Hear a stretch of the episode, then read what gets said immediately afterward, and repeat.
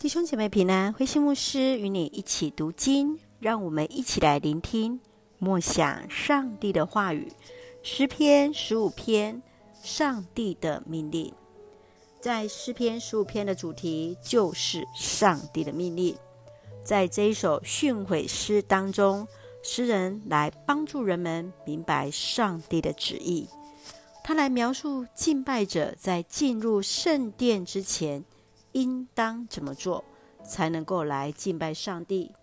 从积极面，行为要正直，说话要真诚，当顺从上帝；而在消极面，包含不去毁谤人，不向同胞来索取利息，不收受贿赂来陷害无辜者等等。按着这样而行的人，将永不失败。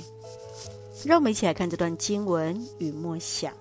让我们一起来看十五篇第四节：他轻视犯罪作恶的人，尊重敬畏上主的人。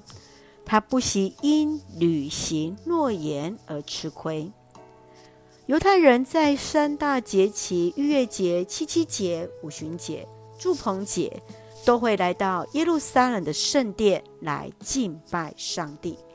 而在进入圣殿之前，会一起来朗读这首诗歌，来检视自己的生命，正直、顺从上帝、真诚、不造谣、不受贿、不毁谤人、远离罪恶、尊重敬畏上主的人。亲爱的弟兄姐妹，当你来到上帝的面前敬拜时，你会做什么样的预备？在这首诗歌对你的信仰有什么样的提醒？你如何在生活当中来活出信仰，来见证上帝的荣美呢？让我们一起用诗篇十五篇第一节到第二节作为我们的金句。上主啊，谁可进入你的圣殿？谁可居住在你的圣山喜安？就是行为正直、凡事顺从上帝的人，他说话真诚。是的，愿主来帮助我们，使我们的生活当中真是来顺从上帝，行为正直，说话真诚，以致让我们能够坦然进入圣殿。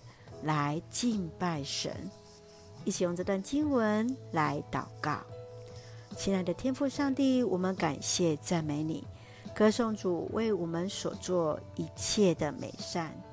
求主指教我们活出你的旨意，使我们得以进到主的面前来敬拜你，在生活当中活出主所喜悦的生命来荣耀你。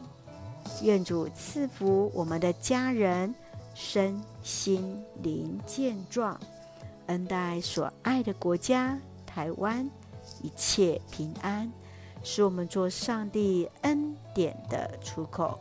感谢祷告是奉靠主耶稣基督的圣名求，阿门。弟兄姐妹，愿上帝的平安与你同在，大家平安。